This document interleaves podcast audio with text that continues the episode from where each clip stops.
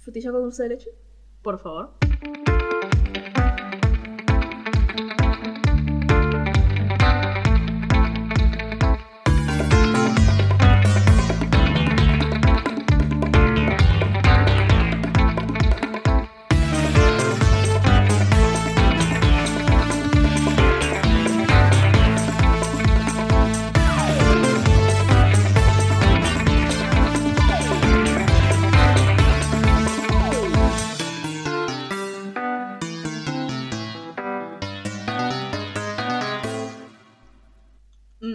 Decir, las frutillas con dulce de leche son muy buenas. Creo que somos unos genios.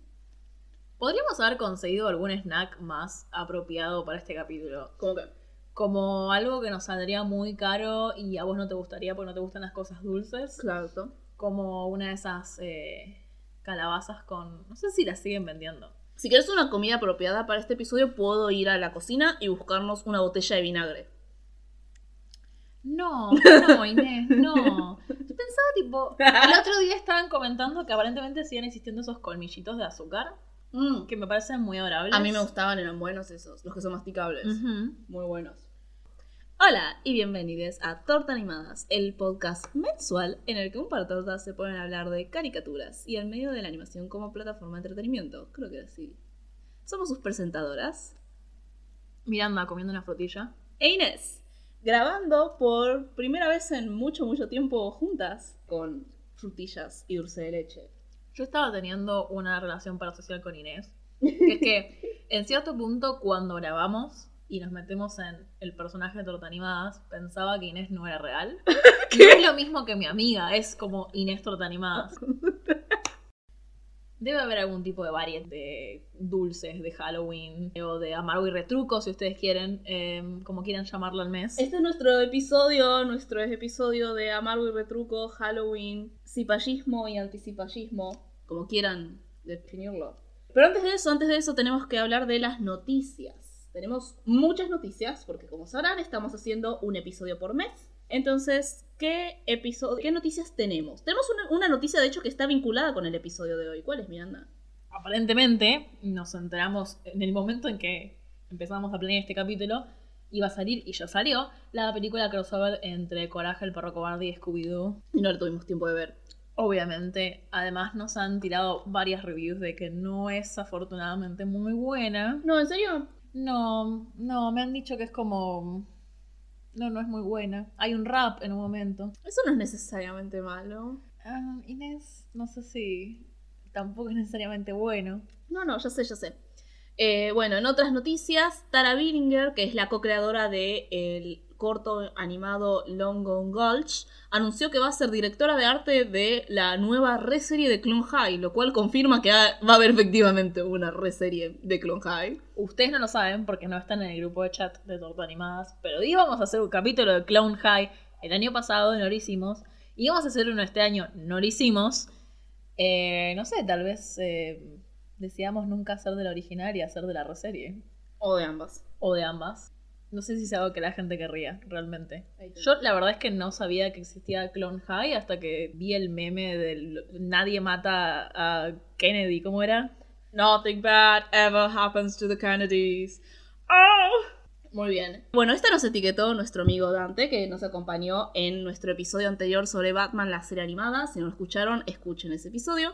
Pero al parecer, los cómics de Poorly Drawn Lines de Reza Farasman está teniendo una serie ahora mismo animada bajo Cake FX. Creo que vos querés decir la siguiente noticia, Miranda. Yo no es que quiero decir la siguiente noticia, es que muy pocas veces durante el año dormí una siesta, porque no estoy teniendo mucho tiempo, y por fin me digné a dormir una siesta uno de estos días y me despierto tres horas después, completamente nueva en el mundo, y habían sacado un anuncio de una película de Mario. Es más graciosa la anécdota de que cualquier cosa que pueda llegar a salir de esta basofia que va a tener. Yo la verdad pensaba que era un live action y eso era mucho más gracioso que que solo los actores famosos de Hollywood van a hacer las voces. Pero bueno, eso la convierte en una noticia de la animación más cercana a nosotras. Ponele. Va a salir en el 2022 con Chris Pratt como Mario, la Anna Taylor Joy como Peach, Jack Black como Bowser y obviamente lo que varias personas me mencionaron, ¿sabías que Charlie Day va a ser de Luigi? Sí, ya vi todos los memes. De Charlie It's Day. Always Sunny con como Luigi. Charlie Day es de It's Always Sunny. También en diciembre de 2021 va a salir la cuarta temporada de Retsuko y Estoy tratando de hacer un SMR de yo comiendo frutillas, perdón. Después, Gumball va a volver con una película y otra serie secuela. no sabía que había terminado porque veo Gumball no más en la tele. Big Mouth anunció que el 5 de noviembre va a sacar su quinta temporada en Netflix y ayer Mob Psycho, la cuenta de Mob Psycho, después de 100 días, todos los días, subiendo una imagen con una cuenta del 1 al 100, finalmente anunció que se viene la tercera temporada. No se sabe cuándo, pero ya salió el tráiler. Estoy terriblemente emocionada. Pero dejamos nuestra noticia más importante para el final. Nuestra amiga Ogrish, que también nos acompañó en nuestro episodio de Ren and Stimpy y de Outhouse, y también tuvo un podcast de dibujitos animados llamado No tengo hijo. Sacó de hecho el primer episodio de su nuevo podcast que es Calecitas Rotas, donde explora la historia de la animación. Y es excelente, es muy muy bueno. Ya salió el primer episodio, esperando la parte B. ¡Mua!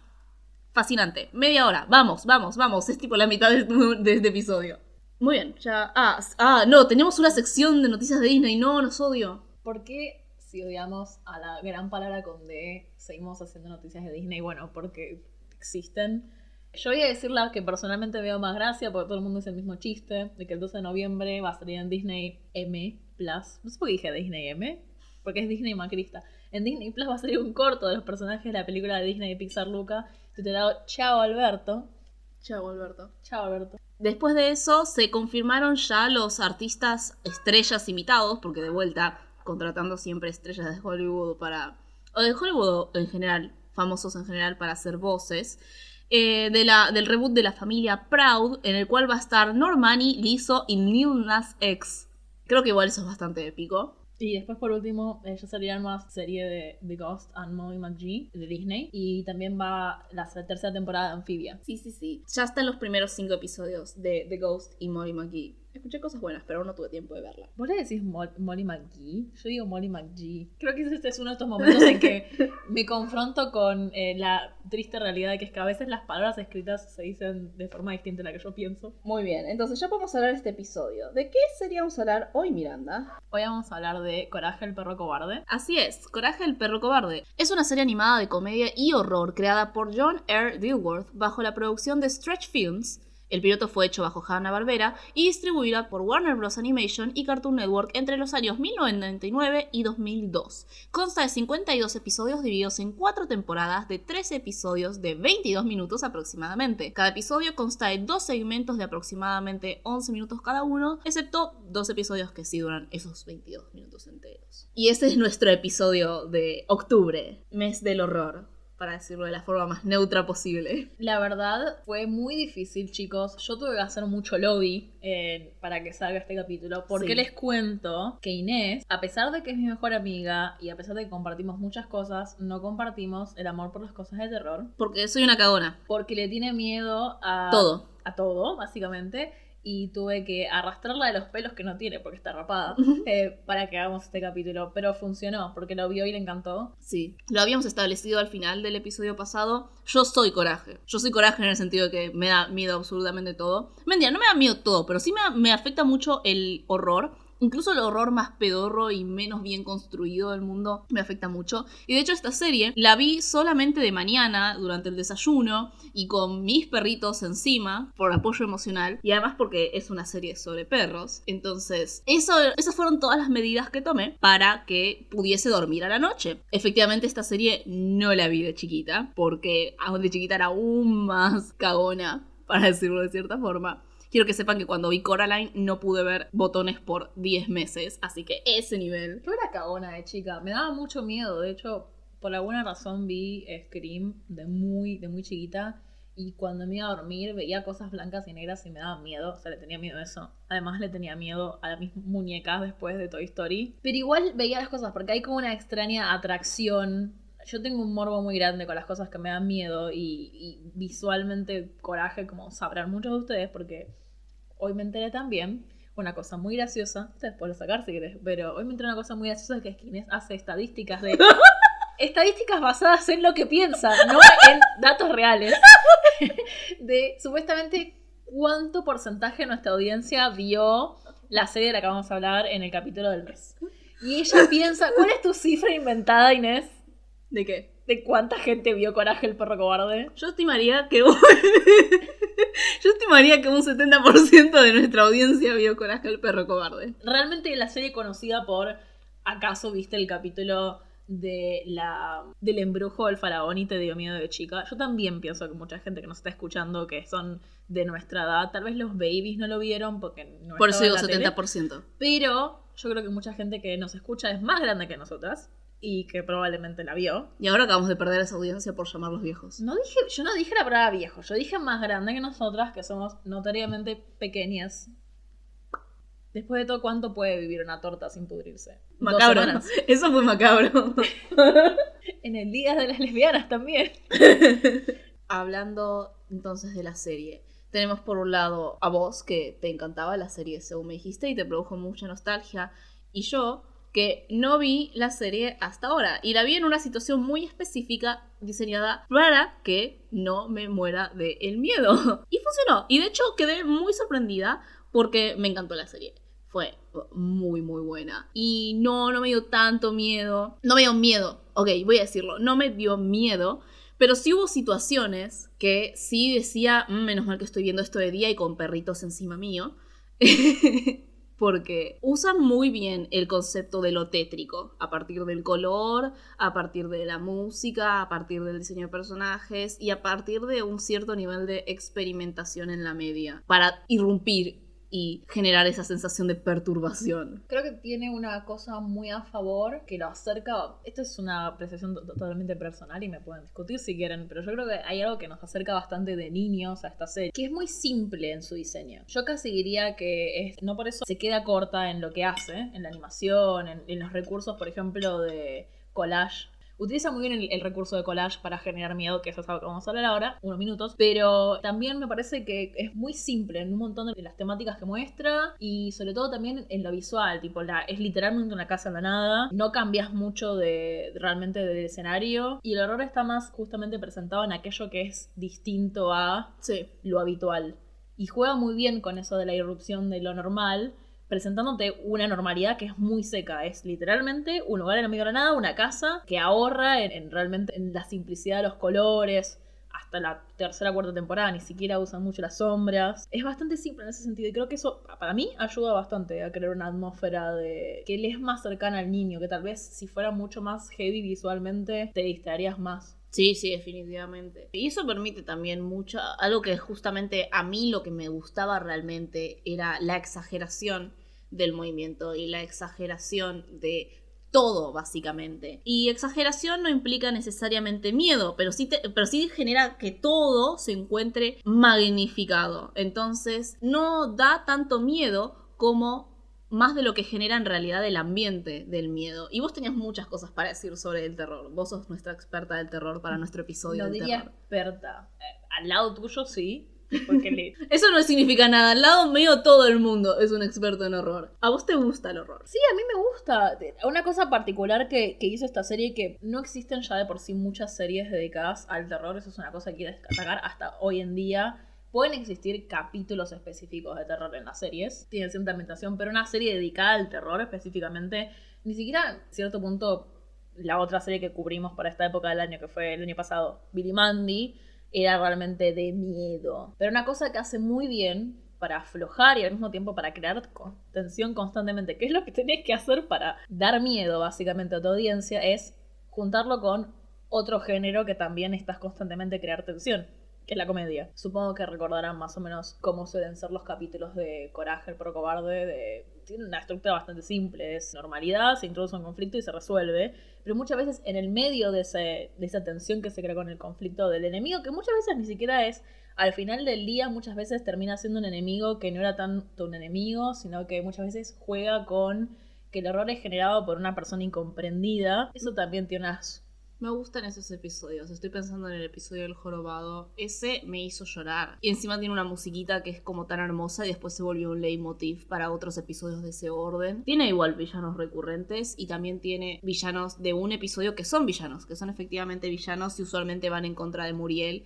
a quien Coraje ama con todo su corazoncito de perrito y por eso la tiene que salvar. Pero también están esos episodios de villanos malentendidos con esa musiquita que empezó con el, jordo, el jorobado y es como... ¡Ah! A lo que me refería a la mezcla con justamente las tensiones de la comedia es, por ejemplo, en unos primeros capítulos, también en los primeros capítulos de Cats, villano recurrente que es gato, que todo el mundo se quiere eh, adoptar. Habla por vos. Yo no, yo no, pero lo he consultado con mis fuentes. ¿Cuál es, cu- cuál es el porcentaje de tu fuente? Mis porcentajes de mis fuentes son varias que dijeron es que, que han dicho que les atraía para adoptar a Cats, pero bueno, en uno de los primeros capítulos, el, de la- el del motel, justamente, Sí. el momento de más tensión en el cual vos pensás, claro, Cats le va a hacer daño a Cobarde, se resuelve un poco de conflicto con una pelea de, de, Y eso fue de un paredón en- eh, de repente en el capítulo. Entonces tenés esos momentos de aflojar tensión con comedia, para no hacerlo muy heavy, porque hay que pensar que también es una serie dirigida a niños, básicamente, no es una serie para adultos. Sí, una serie diri- dirigida para niñas que al mismo tiempo, cada vez que hablas con alguien adulto hoy en día, te va a decir como, sí, hay episodios que me marcaron mucho. Que igual, usualmente es el episodio del faraón Ramsés, por el uso del 3D. A mí me, me marcó mucho y después me di cuenta, claro, porque está usando el mismo recurso, lo que sería el capítulo 4 de la primera temporada del demonio, el, el- se llama The Demon in the Mattress, no me gasté en buscar en castellano cómo se llamaba, que es básicamente el capítulo que la poseen Muriel y que básicamente es, es una parodia del- del exorcista y que me acuerdo que lo vi de chica, me espantó totalmente por la descolocación que te hace que se le gire la cabeza y de repente hable con otra voz Muriel. Y después en un cumpleaños mío me acuerdo que elegí ver con mis amigas el exorcista. Todas me acuerdo escondidas abajo de una sábana tratando de verlo. Y yo pensando, che, esto ya lo vi en algún lado, pero no pudiendo hacer la conexión porque, bueno, tenía 10 años. Y ahora me doy cuenta, claro, esa cita muchas veces de la, del cine de terror que los niños muchas veces no experimentaron porque los niños no suelen ver películas de terror o si los ven son casos especiales, tipo que no sé, tienen madres cinéfilas como yo, o justo se les dio por tener ese interés específico, pero hacen muy buenas citas de- del horror, la verdad. Sí, yo no cacharía ninguna. Vos no cacharías ninguna. Vos tenías, vos habías hablado mientras estábamos reviendo la serie, va, yo viendo, vos reviendo, sobre la sublimación del horror y las conspiraciones. Tengo un tema, que es que cuando se... Ustedes tal vez lo conocerán. Es cuando se habla de series de nuestra infancia, y por nuestra infancia me refiero a gente de Gen Z un poquito más grande, un poquito más El chica. 70% de las personas. El 70% de personas que nos escuchan. Eh, gente nacida en los 90, quieren, y sudamericana. Debe pasar igual en Tranquilandia también, supongo. Pero bueno, hay esta cosa de todo lo que serían capítulos turbios dentro de una serie animada. Y Coraje tiene muchos. Existen estas como teorías de, de- de interpretación acerca de, bueno, esto en realidad... Básicamente muchas veces hay escenas en series que se terminan interpretando como escenas de abuso o escenas de violencia, cuando no es tan explícitamente eso. Yo creo que Coraje igual tiene historias bastante explícitas de abuso. Sí. Toda la familia de, Justo. de Justo es, es una larga línea de distintas relaciones abusivas. Sí. Pero el tipo de conspiraciones que empiezan a surgir a partir de tipo, bueno, todo es en realidad, eh, por ejemplo, una metáfora para el abuso. Yo creo que toda la serie no es eso. Yo creo que hay capítulos muy específicos que hablan de eso. Pero en general, por ejemplo, algunas de las escenas de violencia tal vez no están pensadas como una metáfora para eso, sino son simplemente, por ejemplo, recursos recurrentes para poder introducir el horror. Entonces yo creo que hasta cierto punto todo ese tipo de conspiraciones, de historias turbias que surgen de series de nuestra infancia, de sus capítulos más hablas turbios, De, cuando hablas de conspiraciones turbias, te referís, por ejemplo, a esos creepypastas sobre, por ejemplo, como N de Eddie, en realidad todos los niños estaban muertos, y estaban como deambulando juntos en el barrio, y que también, tipo, los Rugrats era, tipo, toda una cosa de, tipo, demencia angélica, creo, y bueno, el de los chicos del barrio, y todo eso. Ujú. Ok, Coraje abre mucho a eso porque tipo es literalmente una serie de horror. Estamos esas conspiraciones son como horror aplicado a series que no tenían la intención de generar horror. Conozco esa tendencia, pero Yo creo que es parte de la diversión de internet, de todo lo que sería primero la tradición de las creepypastas, porque a todo el mundo le encanta inventar historias de terror. a mí no. Pero además porque, bueno, qué sé yo, adolescentes edgy. Yo creo que muchas de las teorías que he visto online sobre coraje, sobre interpretación de ciertos capítulos, que de nuevo, para mí las temáticas de abuso están bastante claras, no tienen que estar escondidas realmente. El capítulo que vamos a hablar más adelante de la máscara. Sí. Es bastante explícito la situación de abuso. Entonces yo creo que tal vez esas conspiraciones sobre otros capítulos tienen más que ver con un tipo de sublimación del horror. En el sentido de que mm, cuando hay un monstruo sobrenatural que no tiene explicación, se le intenta buscar una explicación. Tal ¿Y vez un poco más racional. ¿El coraje o tipo la gente? No, la gente, la gente. Yo no pienso que el texto. No, yo pienso que el texto de, de Coraje es bastante explícito con sus. Para mí, los dos ejemplos más grandes son el capítulo que. Es el único capítulo que no hay un monstruo. Es el capítulo sobre la relación de Justo con su madre. Y que después hace mención en otros momentos sobre.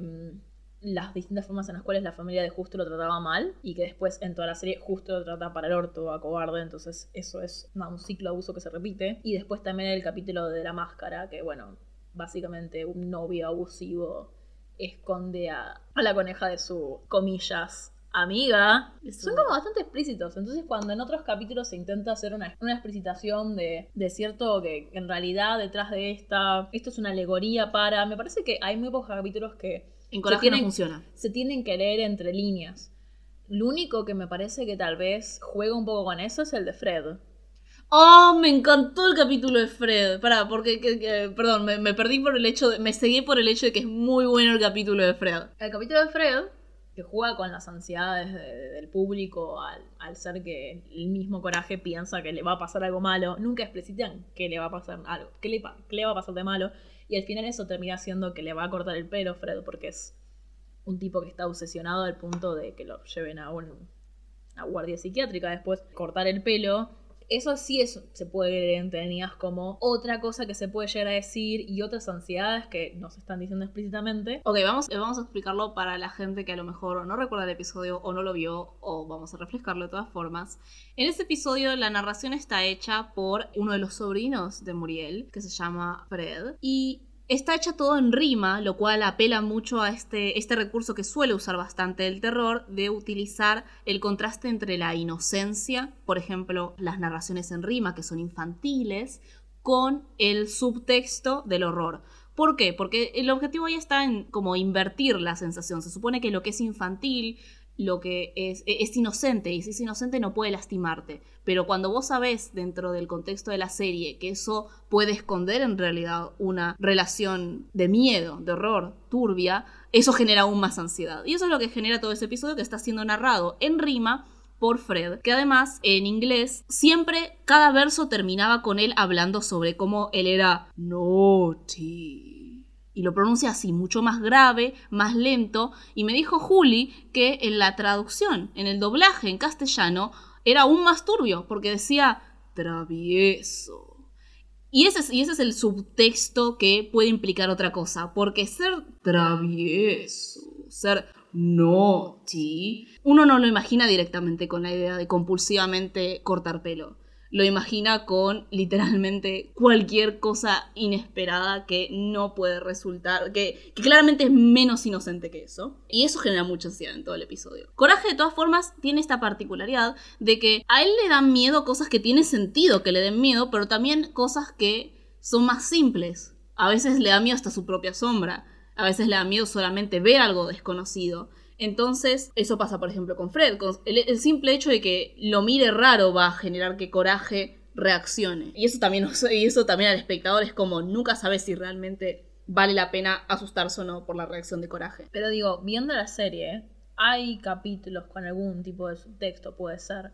Pero en general las ansiedades que tiene Coraje son bastante sobrenaturales, por lo cual nos pueden dar miedo, pero no creo que, que- que- que intenten en, en un tipo de subtexto decir algo más. Ah, no, no. Porque, por ejemplo, el capítulo en el cual uno después puede leer por la referencia que se hace, por ejemplo, en el capítulo que es una referencia al exorcista, todas las lecturas que se han hecho sobre el exorcista, de cuanto a e- esa ansiedad hacia que una niña que está pasando por la adolescencia esté manifestando sexualidad, que es lo que muchas veces se lee con el exorcista. Esto tal vez no es tan aplicable en Coraje porque la que está siendo poseída es Muriel. que no es una niña, sí podemos ver cierto, cierta ansiedad, si quisiéramos hacer una lectura así como más de subtexto de ansiedad porque una figura materna muestre cierto tipo de sexualidad, pero yo creo que es como... un- No, no. Un niño no haría, no, no leería eso. Y un adulto, si entendiera la referencia, leería eso. Creo que como que no, no te está tratando de decir otra cosa más de, mira, esto es un- el perro tiene miedo porque es el, el miedo se lo genera la situación que da mucha ansiedad, pero que es sobrenatural. Muchas veces las cosas que le dan miedo a Baraje son de origen sobrenatural. Yo, entonces yo creo que toda esta percepción que hay, que viene mucho de la nostalgia también, porque mucha gente que dice eso también hace mucho no ve coraje. Esta percepción de que Coraje lidiaba con muchos temas turbios por debajo, viene más de no haber visto la serie hace poco y además de los pocos capítulos que hay con subtexto, que no son la mayoría, la mayoría son de miedos y criaturas sobrenaturales. Sí. que pueden, uno puede hacer una lectura y decir, bueno, esto nos da miedo por esta otra cosa, por ese otro subtexto, pero yo creo que la mayoría, el miedo es, monstruo viene a atacar. Sí, sí, sí. De hecho, o sea, yo no tenía ni. Yo sabía que querías hablar de esto, pero no tenía ni idea porque no tengo. Como de la misma forma que no había visto la serie, no había visto ni oído sobre las conspiraciones específicamente de Coraje el perro cobarde. Estoy familiarizada con las de Eddie con la de Rugrats, obviamente estoy familiarizada con la de los chicos del barrio. No les presto atención porque de vuelta no me gusta el horror. Y y es eso también, ¿no? Es tipo esa tendencia en internet de querer agregarle como un filo oscuro, un giro oscuro a las cosas que no me cabe Yo realmente. creo que tiene un montón de giros oscuros ya de por sí la serie, como Exacto. para agregarle extras. Si quiero un giro Em. oscuro, veo una, veo una serie oscura. Tipo, bueno, oscura en lo que es, en lo que puede. Obviamente hay animaciones de terror explícito. Esto es más para niñas, de la misma forma que lo es Invasor Sim, de la misma forma que lo es Son 10 aventuras de Minnie y Mandy. Pero justamente eso es lo que va a decir cada persona que le importe un cacho la animación como medio. Es un medio, no un género. Y un género, por ejemplo, es el horror. Y esta es una serie con un medio de animación cuyo género es el horror y la comedia. Pero yo creo que justamente tanto eh, estar tan expuesto a una serie de horror que no es muy común para niños en nuestra época generó un cierto tipo de- de necesidad de tal vez ese horror inexplicable por muchas veces cosas sobrenaturales tratar de darle una explicación como más mundana no por eso menos aterradora porque las situaciones de abuso y otras cosas son igual o peor de dan, dan más miedo aún pero digamos me parece que es una operación que se hace un poco Claro. Sí, bueno, también está la forma del el horror para procesar diferentes situaciones. Igual no digo que estén mal esas lecturas, eh, ojo, tipo, cada, cada uno se divierte con lo que quiere. Pero a mi parecer, yo que esperaba cierta cosa, tal vez por esa, esas cosas que hablamos previamente antes de ver la serie, Coraje esperaba mucho más ho- horror subtextual y muchas cosas son ¿En tipo, serio? monstruo sobrenatural viene y me ataca y tengo que... Ah, de ahí viene. Ok, ok, eso explica todo. Porque yo estaba tipo. Honestamente, voy a ser honesta, no tenía ni idea por qué- de dónde estaba sacando todo esto. Y es claramente porque yo viví, estoy viviendo una experiencia diferente con coraje. Que era, bueno, yo no esperaba realmente. Yo, yo realmente lo único que esperaba era que me iba a cagar de miedo, sea cual fuera la situación. Pero claro, eso tiene sentido si pensabas que iba a haber toda una especie de subtexto y que en realidad no esté ahí. Yo solamente tenía miedo de tener miedo. Eso es muy meta. Otra cosa meta que hay dentro de la serie es mucho el contacto de coraje con nosotros mismos. Perdón, vemos, venimos de ver una serie que es sobre. Es, es, es What We Do in the Shadows. Es, que es un mockumentary, o sea, un. Sí, acabamos. Va, mentira. Yo acabo de terminar la primera temporada. Alguien acá mismo se la está reviendo por segunda vez. Bueno, cosas que pasan. Estamos en modo octubre. Modo amargo Estamos- retruco, modo Tendríamos Halloween. que ver algo más. eh, Modo del horror. algo amargo retruco, creo. ¿Qué películas argentinas podemos ver de miedo? Déjenos abajo en los comentarios. Podemos O- leer Cyber Six. Podemos leer si decís. Sí. Pero bueno, eh, tipo, venimos de una cosa que es mucho más meta por fuera del podcast, pero también llega dentro de ese comentario de la serie constantemente eh, Coraje nos está hablando. Que no pasa, por lo menos en las series que vimos en los 2000 no es tan común el metacomentario del personaje principal hablándonos a nosotros. La catchphrase de Coraje, tipo, las cosas que hago por el amor, creo que será traducido en castellano The things I do for love. constantemente y en realidad lo que creo que más nos acordamos desde la nostalgia. Bueno, yo tengo nostalgia por Coraje. Me di cuenta que un montón de capítulos los tenía grabados en mi cerebro. Contá, Eh, contá cuáles son. eh, Enuméralos ahora. En Brass ahora, bueno, ya dije el del Demon in the, in the Mattress, me acordaba el de los eh, patos. ¿Cuál de todos? Perdón, el de los patos no. Me acordaba de los patos que son los hermanos que tenían que recuperar a su hermano que estaba dentro de una Sí. que hizo el gobierno. Me acordaba mucho el de las berenjenas, porque me daba mucho asco las berenjenas de chica. Y me daba mucho asco que tiraran patitas en el capítulo. Uno que a mí me da particular impresión, no sé por qué, supongo que lo tendré que hablar con un psicólogo. Igual todo este capítulo es seguro que lo tendré que hablar con un psicólogo. Es el de que viene un pollo y que les tiene que sacar la cabeza. A mí me da mucha ansiedad la, la idea de que te sacaran la cabeza. Sí. Es un miedo que tenía recurrente de chica y no sé por qué, porque no es algo común. A lo mejor sos la reencarnación de Gregor. Este chiste no lo va a entender nadie. Eh, pero bueno, no importa. No, creo que vi mucho la película del, del jinete sin cabeza y no sé por qué me identificaba con el jinete sin cabeza y dije, ay no, ¿y si me pasa que me sacan la cabeza? Eso es bastante gay de tu Y- parte. y que- Identificarte con tipo un monstruo. Sí, puede ser. Y me daba mucha ansiedad eso. Después hay un montón de cosas visuales, un montón de gags visuales que me acordaba. Hay algo bastante gracioso que es que no me no recordaba el capítulo de las lesbianas. No, lo vi ya vamos a hablar de Yo eso. creo igual. que lo vi por primera vez. Vamos a vez. cerrar con eso. Vamos a cerrar con eso. Es la frutilla con dulce de leche de, nuestro postre. Me acordaba el capítulo del Día de la Madre, que es el único capítulo que no tiene un monstruo, que es el de que Justo y, y Cobarde y Muriel visitan a la madre Justo y empiezan a hablar de sus problemas familiares. Recordaba bastantes. De la cuarta temporada es la que menos. Supongo que porque a veces hay algunas temporadas que Cartoon Network decide dar menos. O yo no la llegué a ver. Y otra cosa que me acordaba bastante que viene a colación con el tema de eh, la maldición del faraón es el cruce de medios que usa la animación. El cruce de texturas, el cruce de, de tipos de animación que hace la serie. Sí, se siente muy perturbador porque justamente al tener un medio como puede ser la animación 2D que tiene un estilo y que se ve plano, el cambio, por ejemplo, el uso de la animación 3D y no es una animación 3D como fluida, es muy muy poco rendereada, es decir, que tiene poca forma y el movimiento no está prolijo. Y encima los cielos, por ejemplo, de Cobarde son fotos o pinturas relativamente realistas que contrastan con el estilo simple. Y por ejemplo, ese- faraón en 3D, yo tranquilamente me lo podría imaginar como en el patio, ahora mismo, así, porque justamente en la idea de que pueda transgredir la realidad del medio del coraje hace que pueda transgredir cualquier imagen. El collage de medios hace que se vuelva posible. Lo mismo pasa con ese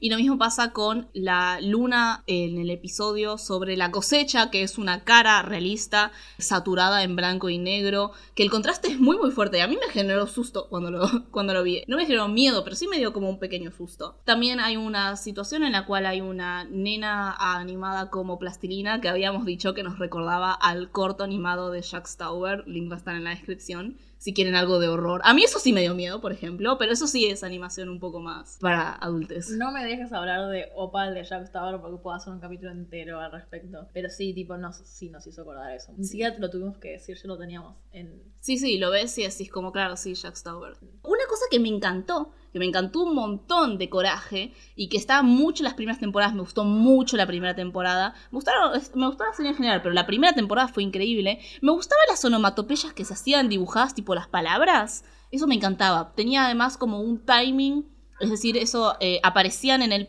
momento preciso para que el efecto fuese excelente, exquisito. Me encantaba. El capítulo que, que Coraje tiene mm, insomnio, empieza a ver como secuencias de, de sueños que le dan ansiedad a Coraje. Experimenta también mucho con... Ese es el último. Ese es el, Ese es el último, sí, en la final. es eh, muy bueno. Es como dijeron, bueno, listo, ya está, tenemos que dar todo lo nuestro. Hay un bicho azul en, en uno de esos sueños en 3D que está tipo, no eres perfecto, coraje. Y es como, wow, wow, parece tipo uno de los animales esos en la serie esa de Disney Channel sobre los bichos, o tipo como animación blendereada al estilo Rolly Polioli, que es como una, una animación 3D bastante simplificada en términos de luces y sombras, pero creo que eso justamente hace que se vuelva más turbio, ¿no? Que irrumpe y- más con la idea del medio. A ver, obvio, si pensamos en lo que todos estamos pensando escuchando esto, la idea de Gestalt y de la buena forma. Oh, sí, claro, sí, todo. Todos estamos pensando eso, claro, mira, esto. el 70% de nuestra audiencia.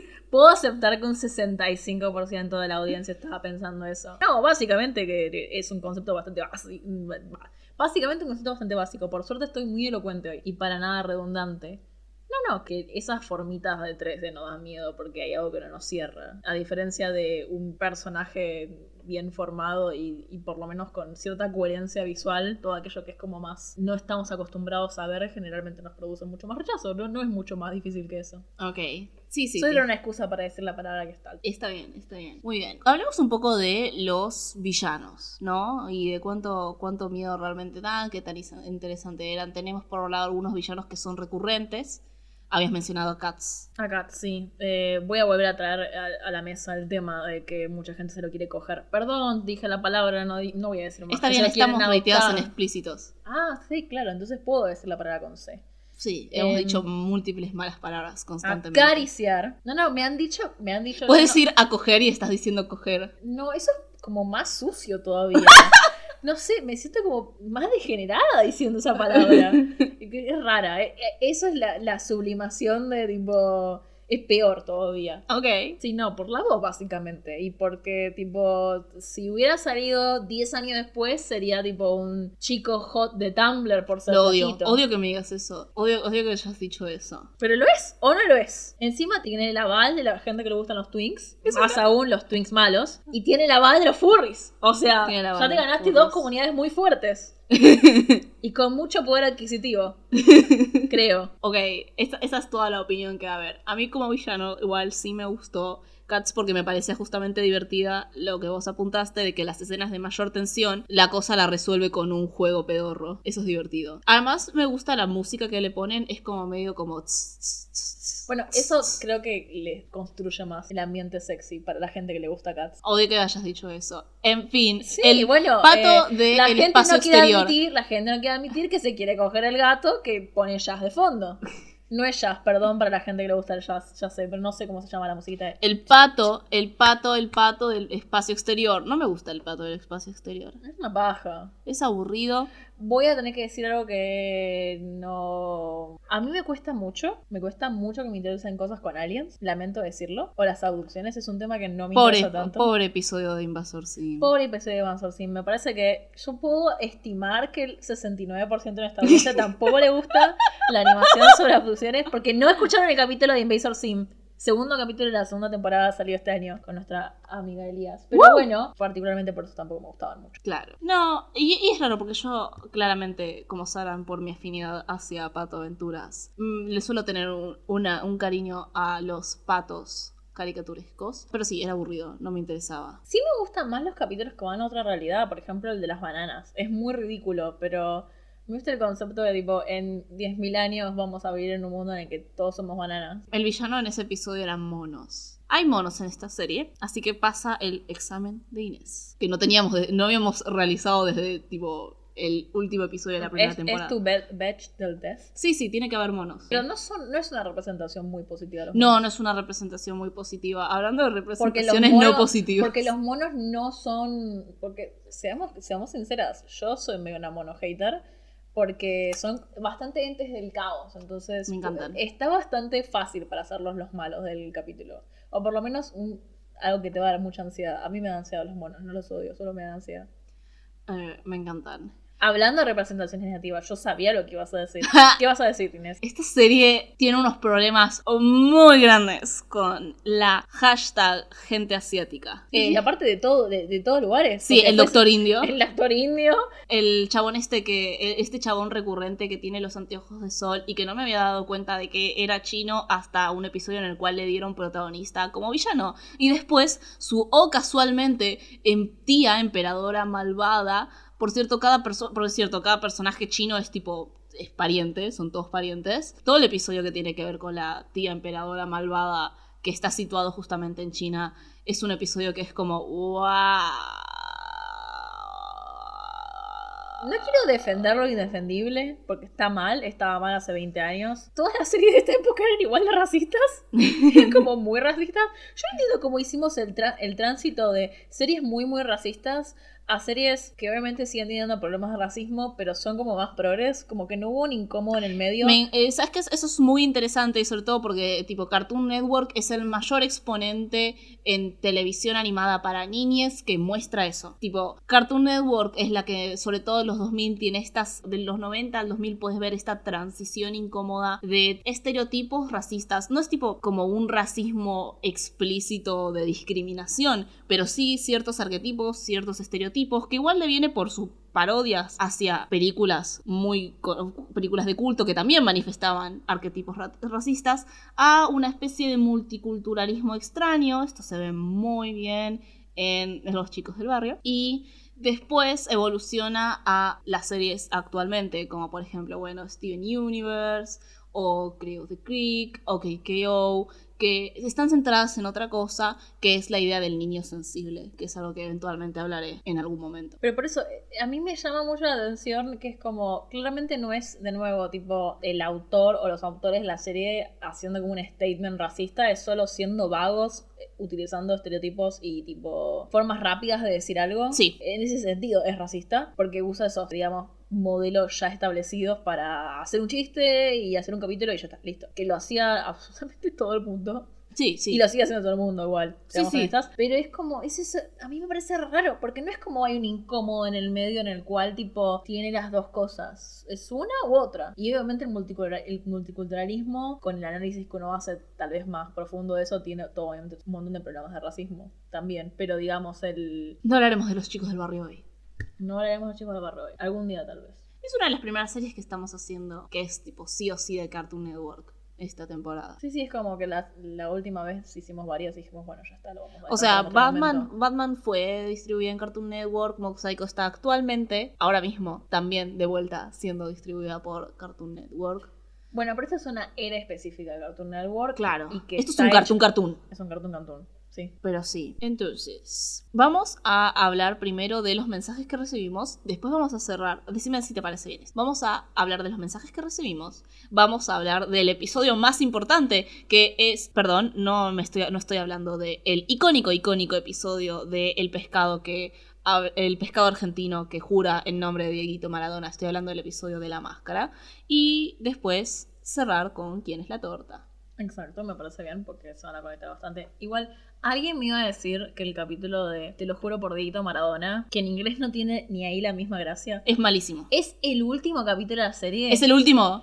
O sea, meten un montón de cosas y además te meten, te lo juro por Dieguito Maradona. Es un episodio re fuerte encima. Es un episodio. ¿Sabes qué? Vamos a guardarlo para hablarlo también junto con la máscara. Aparte, perdón, es re meta. Es re meta que el último capítulo de la serie. Haya un pescado argentino que hable de Dieguito Maradona. No, eso no es lo que es meta. Lo que es meta es que habla sobre ser perfecto. Es un final que habla sobre ser perfecto. Dale. ¡Ay! es increíble. ¿Sabes qué? Sí, vamos a, vamos a hablar primero de los mensajes. Y después de esos últimos dos episodios. Y después vamos a cerrar. Sí, habien- hablando de mensajes que nos llegaron, por ejemplo, en Instagram, intenté preguntar de nuevo cuáles eran los capítulos más icónicos y el 79% de nuestra audiencia está de acuerdo con nosotros, hablando sobre eh, Lang, que nos mandó que sus personajes más icónicos, o por lo menos que más se acordaba, eran Boone y la, y la gata, Sí. que ya vamos a hablar. Freaky Fred, que es el que estuvimos ¡Wow! hablando. ¡Wow! ¡Wow! Es realmente un episodio muy, muy bien No, trabajado, el, el nivel de ansiedad y subtexto que tiene. Yo quería Eh, que vuelva a aparecer. el fantasma de la cosecha, que es el de la cara que le dio miedo a Inés. Sí. Y la tablilla, obviamente, la tablilla de Ramsés. Sí, sí, sí, sí. Son, son personajes muy icónicos realmente. Muy bien. Nuestra amiga Juli, que amamos con todo nuestro corazón y ama a Coraje, el perro cobarde, nos recuerda que en la misma serie ganó una, un premio de Academy Award. Así que sí, se lo merece, supongo. No, Inés, esto es un chiste. No, no- Ok. Esto es muy, esto es un muy tierno porque no puede ganar una Academy Award No porque, sé no es una, porque una Academy Award es un Oscar. no sé lo que es un Oscar. Bueno, eh, me van a ver explicando a Inés que los Oscar, los Oscar, eso es muy tierno. Eh, no, para mí es muy tierno porque primero que es tu, es tu momento más Jimbo hasta ahora, vos que querías ser Jimbo. Segundo, no puede ganar un Academy Award porque no es una película, los, los Oscars son para películas. Acaba de salir una película. Bueno, pero no es de Coraje el perro cobarde, es tipo Straight Out of Nowhere, se llama la película de, de Coraje y de, de Scooby-Doo. Ok, ok. He sido públicamente humillada. Muy bien. Pero sí, la verdad que se merece, se merece un Oscar. Sí. Fuente Ariel. Juli también nos dijo, ¿cómo lloro cada vez que pienso en los últimos creadores de estrellas? La verdad es que no había necesidad. Los últimos creadores de estrellas es el episodio sobre los, los calamares del espacio que hacían las estrellas. Y la madre estaba tratando de proteger a los hijos de las autoridades del gobierno. Era un episodio bastante triste. Sí. Es muy emocional. También tenía esa musiquita del jorobado. Amo el episodio del jorobado, ¿ok? Bueno, eh, también nos dio su opinión sobre las lesbianas de este episodio, que lo vamos a dejar para el final. Y también nos dijo Mil años de coraje, que es el episodio que dijo Mew sobre las bananas. Dijo, eh, ¿qué mierda estaba pasando ahí? Siempre asumí que era una referencia a algo que no entendía, pero pasan los años y creo que solo la reflashearon. Yo también. O sea, la única referencia que se me ocurre es eh, con. ¿Cómo se llama la película de los simios? El planeta de los simios. No tanto. De toda esa idea de tipo, bueno, es porque estaba literalmente la imagen de la Estatua de la Libertad ahí como medio enterrada. Pero es la única referencia que se me ocurre. Ah, yo pensé que la Estatua de la Libertad solo era una referencia a Homestuck. No, no. Inés, dijimos que íbamos a no mencionar la palabra con H por lo menos dos capítulos. Sí. Lo peor es que ahora se viene invitades que, Sí, que podrían sí, tranquilamente mencionar Homestuck. Sí, sí, sí, sí, sí, sí. Spoilers. Muy bien, vamos a hablar sobre estos dos episodios, que son de la temporada 4, episodio 7, La Máscara. Es un episodio entero de 22 minutos. Y después el último episodio de la última, de la serie en general, que es el episodio 413. Lo vi y inmediata dije, inmediatamente dije, ay no, Inés va a hacer un comentario de esto en el podcast. Y está bien. Es, es par- nos obligan en el contrato invisible que tenemos con, con, Media. Sí, el contrato es que yo lo menciono y ellos se mueren. Ojalá. Entonces, que este episodio se compone de dos episodios. Uno es el origen de la historia de, Cobarde, de Coraje el perro cobarde y cómo llegó a ser adoptado por Muriel. Y el segundo que se llama Perfecto. Que es donde aparece el pescado argentino que jura por Dieguito Maradona. El episodio de la máscara es excelente. Es excelente, es fascinante. Es, le decía a Miranda, hay como dos tipos de media lésbica. Es la que media. pueden llenar dos libros y tienen todo el conocimiento del mundo. Sí, sí. Es tipo, tenés la, la media lésbica aburrida, que la gente la consume muchas veces solamente porque hay lesbianas, pero no es necesariamente una historia muy orgánica, ni entretenida, ni interesante, ni satisfactoria, pero hay lesbianas. Y después está la media lésbica exquisita, pero por excelencia. Y muchas veces, muchas veces lo que va a pasar, porque la media lésbica tampoco es tan popular que digamos, no es explícita, no tenés lesbianas explícitamente, pero sí es muy implícita. Y lo importante es que la narrativa se siente bien, que es satisfactoria, que justamente es todo lo opuesto a la media lesbia- eh, lésbica aburrida. Y este episodio, este episodio para mí entra dentro de esa categoría de buena, muy muy buena media lésbica, el episodio de la máscara. Cada detalle es tipo culturalmente intrínseco dentro de eh, la experiencia lésbica. Tiene una construcción muy buena el personaje de la gatita, porque es como que te van, porque tienen el lujo de tener los 22 minutos, intro- introduciendo la, la información muy de a poco y con muy poco, están muy poco apresurados a demostrártelo y ya vos habías dicho, tipo, en el momento en el cual la gatita dice odio a los perros, se siente, ya de por sí, a pesar de que es una versión, se siente que está diciendo mil cosas más. A mí particularmente mucho, me gusta mucho el recurso de, de- de la máscara, Sí. que lo explicitan bastante bien, el tipo, básicamente uso una máscara porque ya no, no quiero, no quiero enfrentarme a la realidad. Ah, Yo creo que la idea de tipo, ¿Y cuál es esa realidad? Porque también la dice al principio, vagamente, que perdió a su mejor amiga. Porque su novio, que es un perro, la alejó de ella, ¿no? Y que no quiere aceptar esa realidad en la cual no puede verse con su amiga. Y lo cuenta todo en la escena esta con Muriel y Justo. Y también dice eso de tipo, todos los perros son malvados. Pero lo dice con tanto dolor. Hay mucho dolor en toda esa primera parte. En el trabajo de voz. Es muy buen episodio. muy buen episodio, tipo, obviamente dándole un final feliz a las lesbianas cuando todavía sigue habiendo cosas hoy en día que tienen un final de mierda, tipo, bueno, no...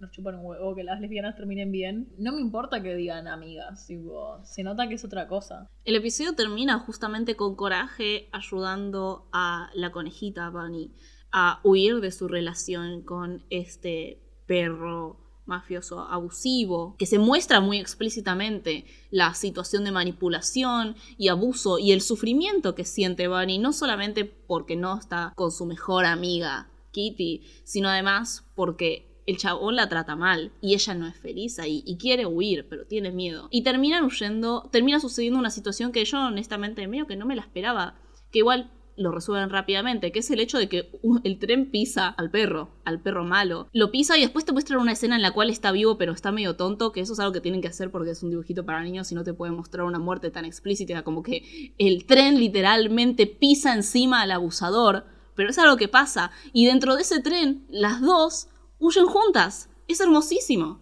Es un capítulo que está como muy positivo dentro de, muchos capítulos de Coraje, tipo termina resolviéndose en conflicto, pero termina mal. Por ejemplo, el del flan, que Coraje termina adicto al flan igual, a pesar de que ayuda a todos los demás. O muchas veces termina justo, no muriéndose, pero estando para el orto. Pero este capítulo, por ejemplo, además tiene una de las pocas escenas en las cuales, tipo, justo y, y Muriel tienen una escena como que están medio felices, que obviamente se pierde. Cierto, en la magnificencia. Ah. Es una escena de. Eso también es lésbico, tipo. y así es como te animás, probó que una pareja heterosexual de viejos pueden ser lesbianas.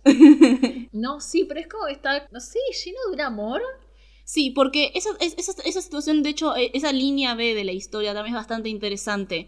Esta, esta mujer misteriosa enmascarada, que es Kitty, ella se la pasa observando, porque no puede ya observar su propia realidad en la primera mitad del episodio.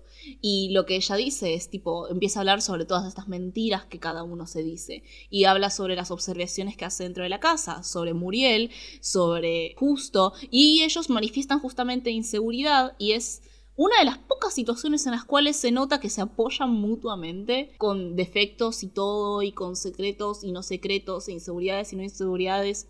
una de las muy pocas situaciones en las cuales tienen como una relación explícita de cariño.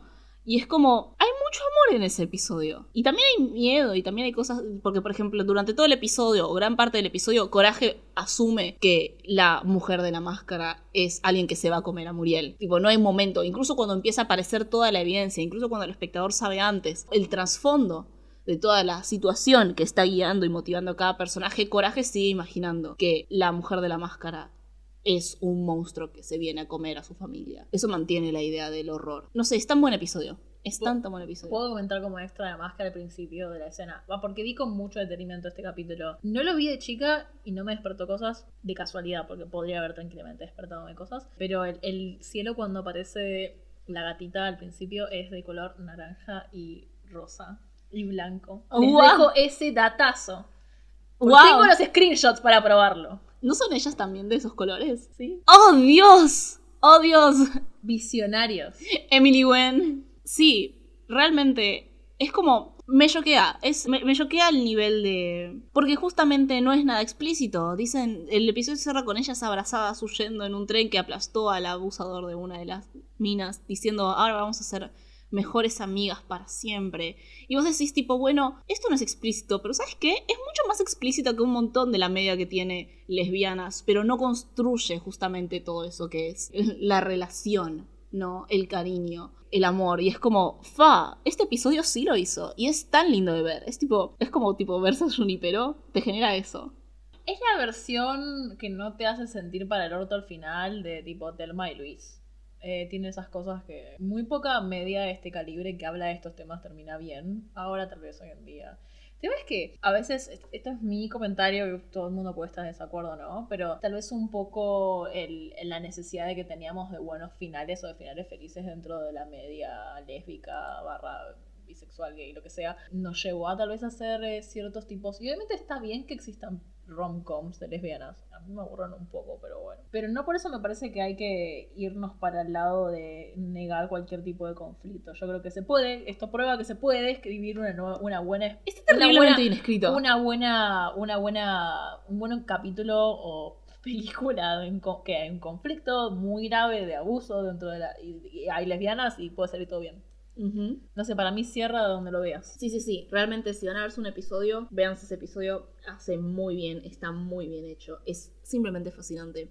Y dura 22. Hablemos del último episodio, que está compuesto por dos episodios. Uno, que es muy muy triste, que también tiene un cambio en medio, pero es un cambio en medio muy inocente, que es el origen de Coraje, que de hecho es una situación bastante fuerte, porque literalmente tiene como un episodio de, de trauma, de recuento de un trauma, en el cual se está comiendo una de sus comidas favoritas y ve un en el cartón de leche que hay unos perros perdidos y se acuerda de en su infancia, Coraje tenía padres y toda esta narración está hecha como dibujada por, como si fuese dibujado por un niño y muestra cómo sus padres fueron raptados por un veterinario cruel y se queda congelado por mucho mucho tiempo porque justamente el trauma de recordar toda esa situación lo congela de su situación real. Eso para mí fue muy choqueante. Y después termina como recordando cuando se encuentra con Muriel y además el veterinario es castigado por todos los perros que llevó al espacio, incluyendo los padres de coraje, pero es una situación realmente muy muy triste ese episodio. Y después de eso viene otra situación que es el episodio de Perfecto. Que el episodio de Perfecto se trata sobre, inicia con Justo diciéndole a Coraje que hace todo mal y que no es perfecto, y a Coraje se le empieza a aparecer una institutriz que justamente está obsesionada con la idea de la perfección y quiere que Coraje haga toda esta serie de tareas a la perfección, como hablar, como caminar, como dormir, de manera perfecta, y a él no le sale. No le sale y está sufriendo en ese proceso. Tiene justamente toda esta secuencia que ahora hablamos sobre las pesadillas que hablan sobre cómo él nunca va a ser perfecto y sobre cómo rompe todo. Y eventualmente termina con él yendo al baño y cruzándose con el pescado de el pescado argentino que jura por Dedito Maradona que Coraje es perfecto tal como es, porque la idea de la perfección no existe. Y después de hay una secuencia muy muy linda en la cual él se choca con su familia y se da cuenta de que ellos también son perfectos en su imperfección. Y así logra superar a esta institutriz, que es un episodio muy muy lindo y muy muy emocional en ese sentido. Sí, me, me gustó mucho que como final eligieran hacer eso, porque obviamente no es coincidencia. Creo que termina con. Nada, termina con, con- con un metacomentario sobre lo que es terminar una serie. Sin hacerlo tan directamente o tan brutamente como creo que sería hoy en día. Pero es eso, es una reflexión de- de- del tipo de terminar una serie, que una vida, lo que sea, de, de una forma que nunca va a ser perfecta, pero va a ser, sí va a ser perfecta en el sentido de que lo que tenemos y lo queremos es bueno. Es, es raro, tiene- ese episodio entonces tiene el comienzo y el final de la serie. Es, la verdad es que es muy inteligente. Sí. A mí no se me hubiera ocurrido. A mí tampoco, no, no, no, no, no. Y esta serie tiene un montón de como pequeños detalles de inteligencia. La primera temporada usa mucho la idea de lo ilógico y la razón, tipo Coraje se encuentra encerrado y se saca su cabeza como si fuese un como si fuese, por ejemplo, un clavo, porque simplemente es un es un dibujito animado, puede sacarse su cabeza, puede sacar un taladro detrás de su espalda, la computadora puede contestarle mal, y esos, esos son pequeños detalles que hacen a la serie muy, muy inteligente y muy, muy entretenida de ver. Muy bien, entonces vamos a ir cerrando. ¿Quién es la torta? Juli nos mandó quién es. ¿Quién es la torta? Nos había dicho, ahí está. Nos había dicho la medium, Shirley, es la torta. Y obviamente las de la máscara, sí, sí, sí, Kitty Bunny. Y también nos recuerda que la mujer del pantano, o sea, Juli, es bisexual. Juli, si estás escuchando esto, yo cuando vi el capítulo de la, de la mujer del pantano pensé en vos. Yo también, porque Juli es la mujer del pantano. Sí, efectivamente, tipo Kitty, Kitty Bunny. Shirley también. Ah, amo Shirley. No hablamos de Shirley, pero es un buen Amo personaje. Shirley a pesar del obvio problema de un poco la... Sí, sí, o- o- pero bueno, eso está re vinculado de vuelta a... Ah, sí, Tienen un tema... formas, cor- formas- estereotipos cortos que utilizan para significar ciertas cosas, que la mina que es romaní sea tipo una Sí. bruja que te puede tirar una maldición. Yo en lo personal pienso que ella es una girl boss eh, y que siga ganando. Está ganando constantemente. Está ganando constantemente. No, a mí me encanta el diseño. Sí, es muy buen diseño. Particularmente me gusta mucho cuando tienen los ojitos. Igual viste que además eh, te- como comparte diseño con las ovejitas Sí, sí, sí, sí. Con las ovejitas del episodio de, del, del Sandman. del Sandman. Muy, muy bueno. A mí también me gusta la... ¿Cómo se llama esto? La sirena. La sirena del charco. La sirena, ella. Ella, la sirena del charco, reina gótica, la amamos. No sé si es lesbiana, pero la- solo quería tirar que la amaba antes de, de cerrar el episodio. Muy bien, entonces, esto es todo por hoy. Es un, ep- fue un episodio bastante light, creo, quiero creer. No, la verdad es que es muy difícil criticarle cosas o notar cosas más allá de lo que ya hicimos de, evaluación general. La verdad es que fue una serie, una de mis series favoritas hasta ahora que reví. Sí. tendría que poner en el top 3 de las series que ya había visto y que reví. ¿Cuál es, De el- todas. cuál es, cuál es tu top 3? A ver. Ay, bueno, lo dije para decir porque en realidad estoy pensando. El 70% de la, de la audiencia de Tortanima. No, no, pero realmente lo disfruté mucho. Es como que casi todos los capítulos me gustaron. Tenía muchísimos recuerdos de esta serie, lo cual me sorprende. Yo pensaba que la había visto menos. No, no, me, me encantó. Me encantó. Además, me, me quiso. Me dieron ganas de, de- de leer cuentos de, de tipo horror americano. ah, sí, bueno, yo, yo no, yo no. Vos no lo vas a hacer claramente, pero. No. Y me da, me da ganas de que, de que resurja este género dentro de la animación. Sí, ¿Por qué no eso sí. existen? Porque hay una.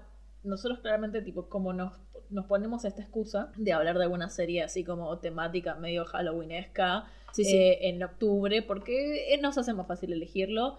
Siempre estamos cons- estuvimos considerando estos, estos dos años que ya estamos haciendo, haciendo este podcast, ya, Ujú. varias series, y no son muchas en realidad. Hicimos Las, eh, las aventuras de Billy y Mandy. esta la habíamos considerado, no sé si habíamos considerado, pero fue como fácil la que salió. Y después, que no es de terror, solo tiene temáticas de, se me ocurre, Over the Garden Wall, Sí. que en algún momento la haremos, pero Un poco invasor, sí. sí, pero sí, sí, pero es como que no, no es un... Yo creo que también porque es más difícil de vender, que sea de un género específico. Sí, sí, obvio. Pero nada, a mí realmente me encantó mucho.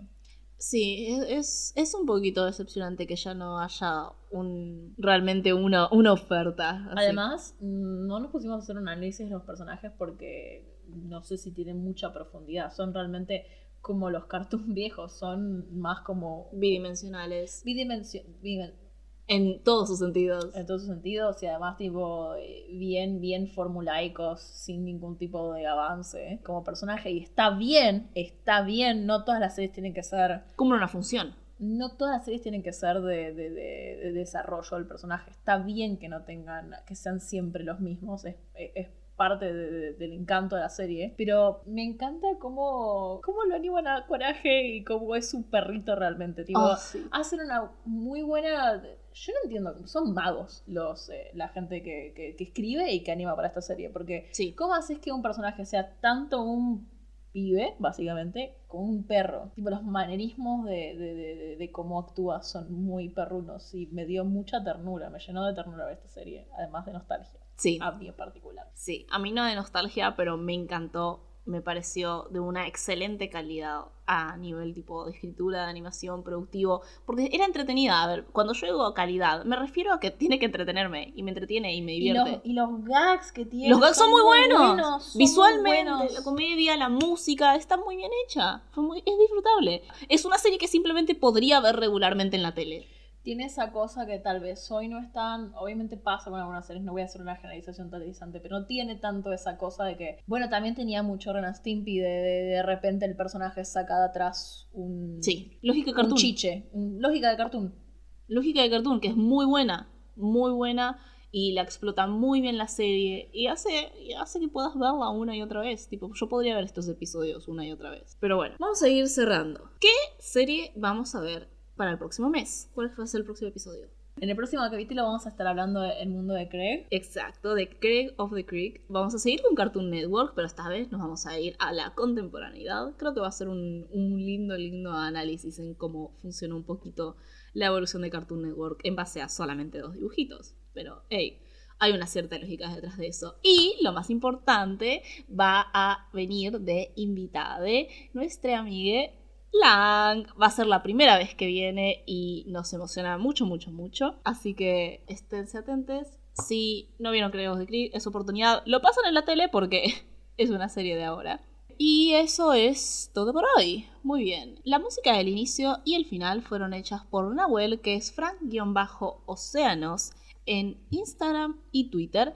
Y en SoundCloud es Nahuel con W. Los links van a estar en la descripción. A nosotras, díganos, ¿qué les pareció esta serie? ¿Qué episodios recuerdas? ¿Qué, eh, personajes les marcaron una imagen? ¿Vieron Creos de Creek? ¿Saben sobre Creos de qué opiniones tienen, qué preguntas tienen, pueden mandarlos a nuestro CuriousCat, que es arroba tortaanimadas, o a nuestros Twitters e Instagrams del mismo nombre, o a nuestros Twitters personales, que son Axelotelcitos para Miranda y más guion bajo monos, las O son ceros para mí. O pueden hacerlo en Instagram para Miranda, que también es Axolotelcitos, y yo no tengo Instagram. Finalmente, la edición de postproducción fue hecha no solamente por su servidora, sino también por un nuevo miembro de nuestro equipo de Torta Animadas, que es Newt, que lo pueden seguir en Twitter, que es Crónica TTV, doble T. Muchas gracias y bienvenido al equipo. Eso es todo. Hasta la próxima.